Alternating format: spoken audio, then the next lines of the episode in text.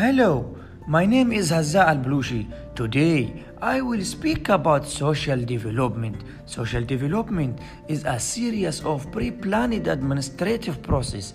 The social development centers have been established to achieve many goals, the most important of which are facilitating citizens access to various services, implementing workshops and training activities, preserving customs and tradition, achieving human well-being, solving various social problems, and so on.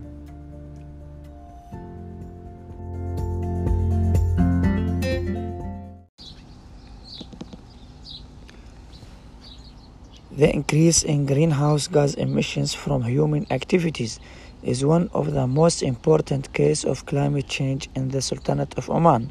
Most greenhouse gases are emitted from